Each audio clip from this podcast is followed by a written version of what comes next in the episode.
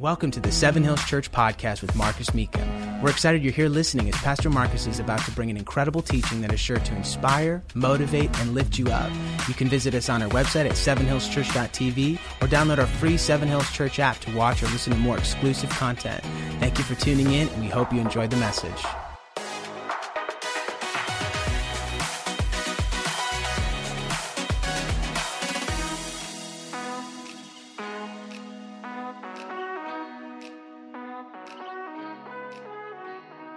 Timothy chapter 4 and let's let's start reading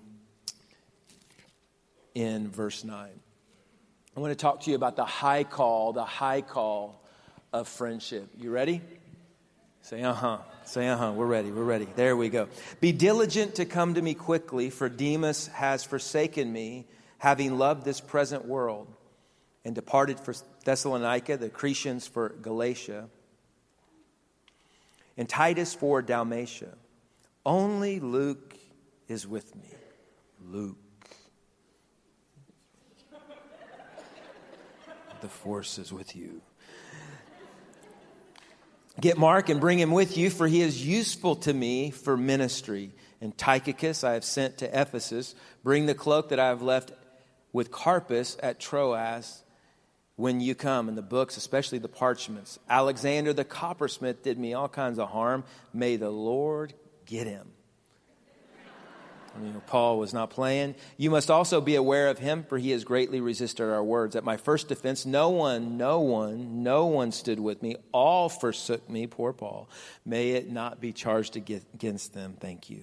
But the Lord stood with me, strengthened me, so that the message might be preached fully through me, so that all the Gentiles might hear. Also, I was delivered out of the mouth of a lion, just so you know. And the Lord delivered me from every evil work and preserved me for his heavenly kingdom. To him be glory forever and ever. Amen.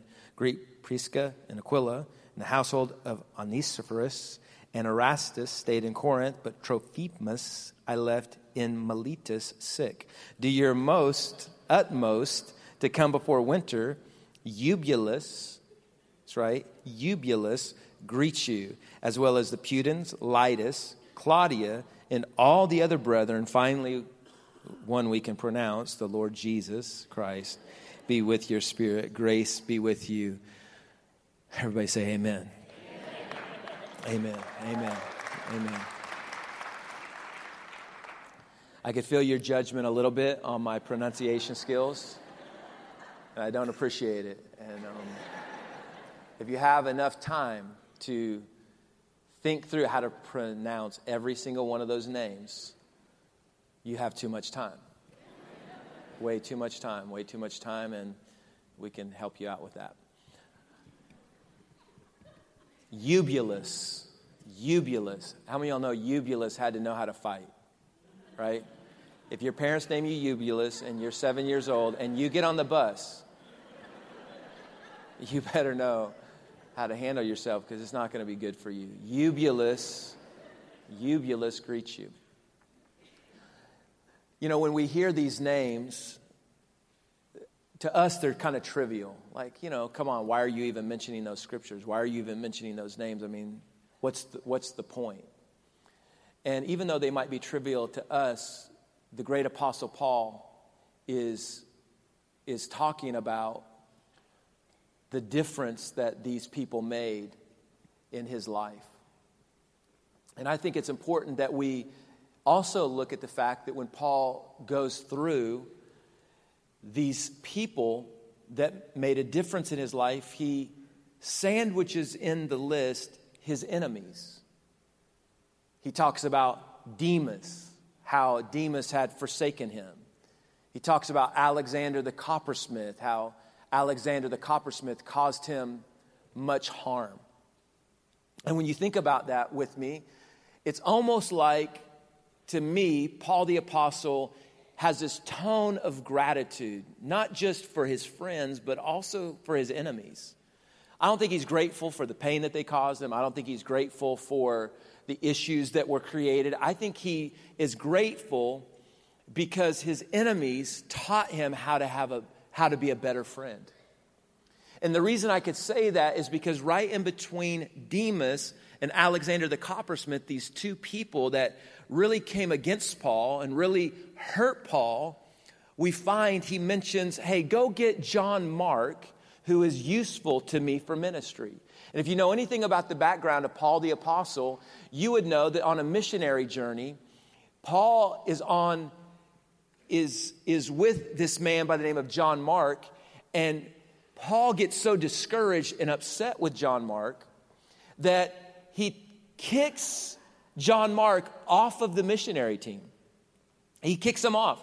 And Barnabas shows up and is so mad at Paul because he really doesn't feel like there's anything justifiable for why he would kick John Mark to the curb. And so Barnabas and Paul are fighting. Two leaders in the church are fighting so severely that they part ways, the Bible says, on this mission trip, and they leave to totally different countries over John Mark. So after Paul faces some enemies, he's humbled enough that he says, Hey, would you give John Mark a call and tell him maybe that I was a little too harsh on him? And so we find that Paul's enemies actually made him a better friend, a kinder friend, a softer friend, a more gentle friend, a more faithful friend than what he had been before. His enemies caused him to drop his judgments a little bit, and he's thanking God.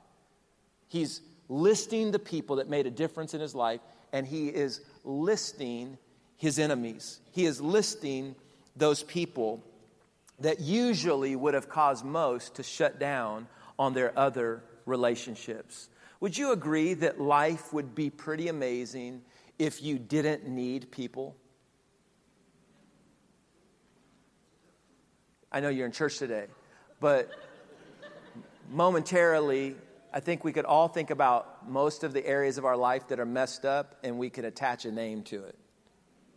Right? And wouldn't it be amazing if you just didn't need people? I mean, you just didn't need them. Of course, we're in church. We know, of course, it's a setup. Right? This is a sermon setup that you you need people. You maybe can act like you don't need them. You maybe created a way of going at life that you're acting like you don't need them. But the truth is, there's nothing more dangerous than not having great friends in your life. And maybe, even more importantly, there's nothing more dangerous than not being a great friend, not knowing how to be a great friend. And that's what Paul is saying. He's saying, listen, I had these enemies. But more importantly, I had these friends and I became who I was. Wasn't perfect along the way, but I became who I was because of these friends. So, real quick, five friends, five kinds of people that everyone needs in their life. How many y'all like list? You like some list. All right, so five friends, five friends, real quick. I like lists so much that lists are at the top of my list things I like. Number one, someone that will lift you up. Someone that will lift you up. Acts chapter 9, verse 17. The Bible says Ananias shows up at the house of Paul and he lays hands on him and he says to him, Lord, the Lord Jesus, who appeared to you on the road as he came, sent me that you may receive your sight and be filled with the Holy Spirit. And immediately there fell, fell from his eyes things like scales, and he received his sight at once, and he arose and was baptized. In other words, Paul is in a dark place, he's in a blinded place, he's in a down place, and God sends him an Ananias to lift him. One of the most important qualities we could have, and one of the most important things we can all have in our life, is the quality of being a lifter. The quality of knowing that, that people in life get so beat down, they get so discouraged. The world does it, their friends do it, their family members do it, the people they love do it, their own, heck, we do it to ourselves. Can I get an amen real quick? We beat ourselves down, and every now and then we need somebody to enter our life and, and not let us stay in a down place, But we need those Ananiases that will show up in our life and lift us. If the great apostle Paul needed someone to lift him, I think that you and I are crazy to think that we may not also need someone that will enter our life and say, man, listen, no, I mean, Ananias ignored Paul's history. He ignored the fact that he had murdered his brothers in Christ. He, he ignored his present condition. He ignored everything that was going on in his life, and he simply walked in and he lifted him. And the Bible says he arose, and not just was, was he lifted, but the Bible says he then was baptized.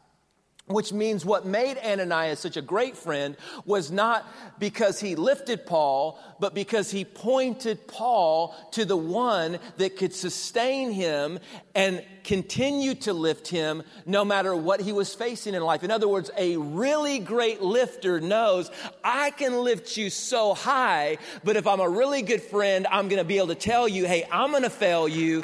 I'm going to drop the ball, but I can introduce you to the one that will always lift you, will never leave you, will never forsake you. He sticks closer than a brother, and his name is Jesus, and every great friend knows how to introduce somebody to the greatest friend. And so Ananias shows up. He's not looking at Paul's life, and he lifts him. He lifts him and he says, Hey, listen, there's so many things that are better than what you're currently experiencing. We all need, number one, to be lifters. Number two, we need people that will not only lift us, but people that will let us out. We need people that will lift us out, but then let us out. We need people that will do more than give us a hand out, they'll give us a hand up. A lot of people in church have been lifted up, but they've not been let out. Let me say it like this they're saved, but they're not free. And that is a miserable place to be. It's miserable to know Jesus, to know that He's Savior, to know His love for you, but your whole life outside of a room like this does not match that. And that dichotomy is so difficult on a person to where many people live their whole Christian life. The way I, would, I look at it is remember the, in the scripture, there's the guys that they're watching Paul. And Paul said, Follow me as I follow Christ. Really big key there. You're not looking at them, you're looking at how they follow Christ. How do they follow him? That's most importantly, is how did he get close to Jesus? Not, not that I'm following him, but they're following Paul. I think this is Acts 19 or 21. I read it this week, just off the top of my head. But the, the, they're watching Paul, all these extraordinary miracles. He's casting out demons, and every time he does a miracle, he says, In the name of Jesus. And so these, these Jewish leaders, these chief priests called the sons of Sceva, they go and they try to do the same thing that Paul, Paul is doing, and they do it in Jesus' name. And the demon that they're trying to cast out of this guy speaks up and starts talking to him. This is crazy stuff, right? he speaks up and he says, Paul, I know, Jesus, I know, but who are you? And the demon inside of this guy overpowers these seven men. One guy overpowers seven men, jumps them, and is beating them up so severely that the Bible says they run out of the house bloody and naked the demon ripped their clothes off and beat them to where they're bloody. And that's the picture of most people in church.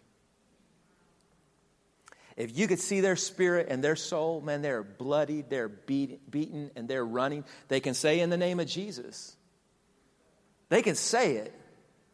But the truth of the matter is the enemy is beating the lights out of them because they're saved, but they're not free. And the enemy's pounding them over and over and they're and they don't get it because they think well i did what he did. I said what he said. Yeah but you don't understand. You got to know the Jesus that Paul knew. It doesn't do any good if I know how to say the name of Jesus, know how to sing the name of Jesus, know how to quote these things. I've got to be able to not just be saved, but free. I not only need help being lifted up, I need help being let out. Right? The Good Samaritan was the Good Samaritan not because he found a guy in a ditch and threw him some bandages and lifted him up. He's the Good Samaritan because he lifted him up and then he let him out. He didn't just see the wound and say, hey, you can get better. He actually led him to the place that he could be better. Everywhere you read in Scripture, anytime Jesus came in contact with someone, he didn't just save them, he made sure that they were free. It didn't stop at salvation, it didn't stop at a prayer, it didn't stop at receiving grace, receiving mercy. Awesome good starting point. But sometimes we start there and then we live decades of our life still bound, still in bondage, still attached to all these things that we know are not pleasing to God. We know are not what God's will are for us. And, and because no one's told us, yeah, you can be saved, but more, as, as importantly, maybe not as importantly, but definitely right up underneath that, you can be free. You can be free you can be completely, listen to me. Please listen to me. And, and, you know what? Forget, don't listen to me. Listen to the heart of God behind what I'm saying. You can be free. You have to be free. You have to be. God, life is so much better when you're free. Say, What are you talking about? You know exactly what I'm talking about. You know immediately when I say that what you're not free from. Immediately. You can attach your mind say, Yeah, you're right. You're absolutely right. I'm not, I'm saved, but I'm not living free. Not because I'm saying you have it. I just sense in my heart that, that many in here know. It's exactly where you're at. Jesus calls Lazarus out of the tomb. Right? He's dead four days, calls him out. Lazarus is hopping out of the tomb. That's the illustration this weekend, right there. That's the best you're going to get this weekend. Come back next week. We'll have a better illustration. He's hopping out of the tomb, and everybody's celebrating. Everybody's going crazy because it's a miracle. This is an unbelievable miracle. He's dead for four days, and now he's alive. And they're celebrating like we would celebrate, and it's powerful and it's wonderful. And Jesus is like, Whoa, stop. Why are you celebrating? Well, because this guy has been dead for four days, and you raised him from the dead, and we feel like that. If there's any point where we should just like praise God, probably one of them. And Jesus is like, no, no, no, the miracle's not done. It's not done. I've done my part, but now you do your part. And the Bible says he's still wrapped in his grave clothes. And he tells the disciples, Go and wrap him. He's alive, but he's not free. You have to unwrap him. And the disciples have to get their hands in grave clothes, nasty, smelly, stuck to his decaying flesh. That's right messed up. And they have to unwrap him. Because not only should we hear him call us into new life, we should make sure that all those things that are attached to us because of the life we've lived, where we've been, and the death that attaches itself to us in the world, we need to be free from that. We need to be free from that. Number one, we need people to lift us up. But number two, we need people that will let us out. Let us out. Number three, number three, we need people that will let us in. People that will let us in. Some of the most powerful moments of my life have been when someone let me in. They didn't just care for me, love me, pray for me. I had a sense that they were inviting me in to their circle. Some of my worst moments in life, especially in church life, was when I felt like I was being pushed out. I was just something about I was being pushed out, but being let in has made such an impact on my life. And we need people that will let us in, invite us. And that's what small groups really are. Small groups are people that are opening their homes, opening their lives, opening their schedule, opening their time. And trust me, it's not like they don't have anything better to do. It's not like it's not risky for them to open their life. But what are they doing? They're saying, hey, listen, we know that life change is not sustained just because you're lifted up in a church service, and it's not sustained even when you're free. You have to now get in a community of people that you can begin to find out how to live this out one with another. And you have to have people that will let you in. Paul the Apostle, who the scales fell off of his eyes, he has that road to Damascus experience. God changes his life. He goes from being a murderer to an apostle. And he's going to churches. And as he goes to these churches, when they hear he's coming, they don't show up at church that day. And rightfully so, they're not going to come to church because the people in the churches are the widows and orphans. And the reason they're widows and orphans is because Paul actually killed their dad, killed their husband, killed their son. So they don't want to show up at church because Paul the Apostle was a well known assassin of the early church. He would he was he killed he's right there holding the coats as they're stoning Stephen, the first martyr in, in the New Testament. So so no way, they're not coming to church. They think it's a setup. They don't believe Paul. They don't they don't believe that, that he's one of them. And Barnabas has to go ahead of Paul into these synagogues and say, Paul is coming, formerly Saul, who persecuted and killed Christians. He's coming. I vouch for him. And the people reluctantly would come into the church and they would allow Paul to tell his testimony and begin to walk them through the scriptures because Barnabas vouched for him, because Barnabas let him in. Say, why, why, why, why is that so important? It's important because Paul the Apostle would have never been who he is. We wouldn't have half of the New Testament. We wouldn't have all the Pauline epistles, all of these letters. I mean, the, these are the letters that have introduced us to grace, introduced us to, to how to understand uh, mercy and faith. And I mean, you go through the scriptures and you look at some of the greatest revelations concerning who Jesus is and how we know who he is, all came from the Apostle Paul. We would have none of those letters if it wasn't for Barnabas, who not only uh, vouched for Paul, but made sure that Paul had a platform. Number four, I'll go quickly. That was a quick one. Number two, or number four, they, we need people that will level us out. Level us out. Lift us up. What's number two? Help me out. What's that? There you go. That's good. We need people to let us out.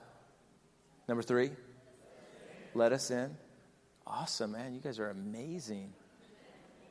I can't even remember my own points. That's why I'm asking you to quote them back to me.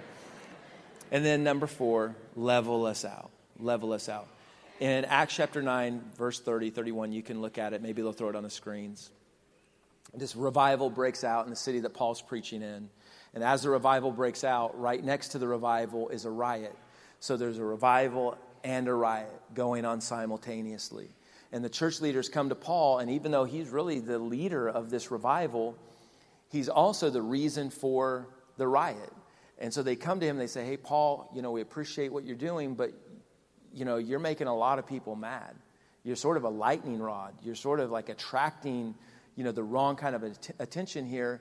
Uh, we're going to ask you to go ahead and leave. And They ask Paul to leave. And they don't just ask him to leave, like, don't go down the road. They ask him, and this is in Bible time. So this is before like cars and interstates and all that. So they ask him to go to Caesarea, 43 miles down the road. 43 miles away, 43 miles. In Bible times, this is like, you know, from here to, you know, Timbuktu. It's like forever away, right? This is like a long way away. And, and Paul is devastated. He's so upset. He's so mad. He actually has a dream where, at least he says he has a dream that Jesus visited him and told him to forget the people that they weren't worth his time, basically. That's my paraphrase. But, but Paul is so upset, he's having dreams about how God doesn't even want anything to do with those people. He's hurt. You can see it. Paul is devastated. Paul is so rejected that he starts to make tents again. And he quits the ministry. And for months and months and months, he's stewing, he's, he's discouraged, he wants nothing to do with anybody. No one's calling Paul, no one's reaching out to Paul. He writes no letters in this time, he preaches no sermons in this time. There are no miracles going on. Paul is devastated. And he's devastated because people told him, hey, Paul, something that's very important that you get about life is the whole should never have to suffer for the few. And every now and then, we all need to be reminded hey, the world is bigger than you. The world's bigger than your opinion because sometimes you can start causing so many problems that you're actually a problem to the whole. And if you don't have somebody to tell you that, can I help you out? When somebody does tell you that, it hurts. It really hurts when somebody says, Man, you're causing a lot of problems. Listen, we can leave the 99 and go for the one that's hurt. But when you become the one that's hurting the 99, the question becomes are you really who you say? And the way you know who a person is is when somebody calls them out. Do they have the heart to please God or do they have the heart to keep hurting people? And Paul has to face that. He has to face somebody coming to him and saying, Paul, what's best for the church is that you go down the road. Think about that. And he is so upset. He's, I'm not talking about that people should be kicked out of church. I don't know. Sometimes it probably should happen, you know, because people are just so messed up and they just cause so many problems. It's like we'd all at least prayed away, if not asked to go away. Come on. Can I be truthful for just a minute? You, now, some of you don't like that, and can I tell you, can I just say, say real quick? Don't read the Bible. Because the Bible has some really harsh things to say about that stuff. Just keep living in your fairy tale land, okay? But in real life, sometimes what's best for the whole is for the one to be confronted and leveled out. And can I tell you, there have been a lot of times in this church where my board that's here have leveled me out. Leveled me out. I mean, I'm like, like, leveled me out. And I'm so thankful for it. Because when I learn what's best for me is to realize it's what's best for the church should always be prioritized, not what not my little thing. And if that means I have to be leveled out, level me out. I need to have those kind of people in my life. You need people in your life that will level you out. Some of your biggest problems are the fact that you don't have anybody that can tell you like it is and you listen. You don't have anybody that can know you, K N O W, and can know you, N O you. No. No, don't think that way. No, don't make that decision. No, don't act that way. No, that's a terrible relationship. No. No. Calling you to something greater, calling you to something higher. And some people are afraid to tell us what we need to know. So we need someone that will level us out. Number five, and we're out. Number five, and we're out. This one is way better than that one. I'm going to end on a good note. We need someone that will look us up. Acts 11 26, Barnabas when Paul is in this place where he's rejected and he's hurt, Barnabas goes and he searches for Paul until he finds him. He goes and he searches for Paul. No cell phone. He has to go door to door, city to city, looking for Paul. Have you seen this guy? He's short, he's bald, he's got poor eyesight, so we're guessing really thick glasses. He, uh, he has a squeaky voice. That's what the Bible says. Like, that's the, if you read the description of Paul, he, he talked like this. So Barnabas is trying to find him. And he's saying, Have you seen this guy? And finally, they're like, Ah, this, he's making tents.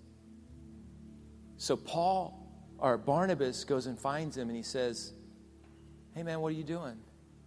And immediately Paul starts to argue with him because he's so hurt, he's so rejected. And Barnabas says, Come on, Paul, man, you're going to have to get over that. It happens. But the dream that God gave you, that dream to the Gentiles, that call that God put on your heart to go reach these unreached people, that dream is still very real and isn't going to happen without you. And you have to drop those hurts and you have to drop all that stuff. And I'm here to tell you that even though you want to quit, even though you want to give up, even though you want to throw in the towel, even though you want to obsess over what they did wrong to you, even though that's what you want to do, I'm here to tell you, I looked you up to tell you that's never going to happen as long as I'm in your life. As long as I'm in your life, I'm going to tell you you can't quit, you can't give up. Not like this, not here, not now. God is not done with you, God's not finished with you. I know it hurts. I know it's horrific. I know it's painful, but God's not done. He's got greater things for you. And the high call of friendship is that we need to be people that will look somebody up. Look somebody up. Search them out. Find them.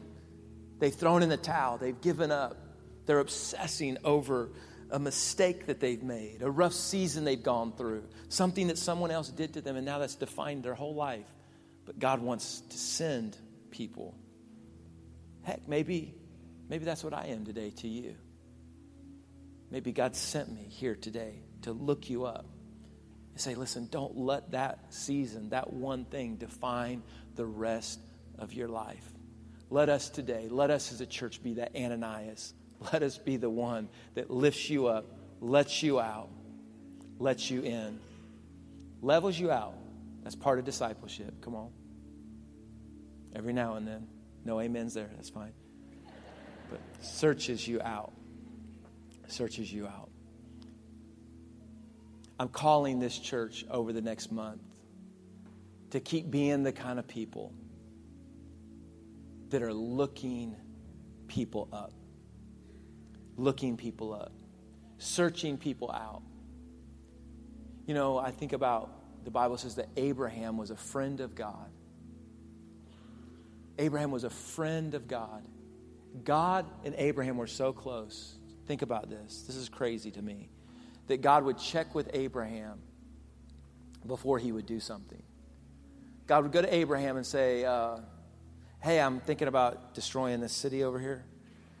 And Abraham would be like, uh, A little harsh, God. Can we rethink that a little bit? And Abraham would negotiate with God as a friend.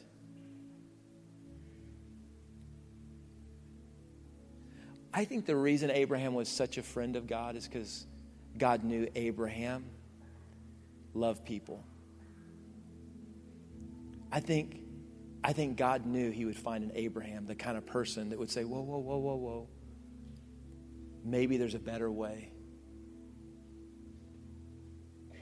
And I think the reason God loved Abraham is because Abraham loved people. People that weren't the way they needed to be, were messed up. And I'm calling this church over this Easter season. You know, they say that over 90% of people during the Easter season, they would come to church if someone they knew, really important phrase there, someone they knew, would invite them. That's crazy to think about that, that people are waiting for someone they know to invite them to church. That's just mind boggling. And there's certain times a year, every year, God has it on the calendar. I think it's God, where He's like, that's the time of year I'm going to have people's hearts especially open for someone they know to search them out and to look them up. Someone that's a friend of God is going to be talking to God about them and then look them up. It's a high call of friendship. The pool of Bethsaida, 38 years he sits there, and Jesus comes. he's like, Why are you here? He's like, Because I had nobody to lift me up. Think about that 38 years, never one person lifted him up. The high call of friendship. Let's be lifters. Let's let people out. You want to know why I know most of us struggle to even think about inviting somebody? Think about struggle to even think about searching someone out? because we're not free ourselves. And when you're not free yourself, you can hardly see very far. I mean, it's, it's literally like you're in such a fog, you're in such a storm, you don't even know it. It's in, so internal, you, you can barely see enough in front of you to take the next step for yourself. But God wants you to be free.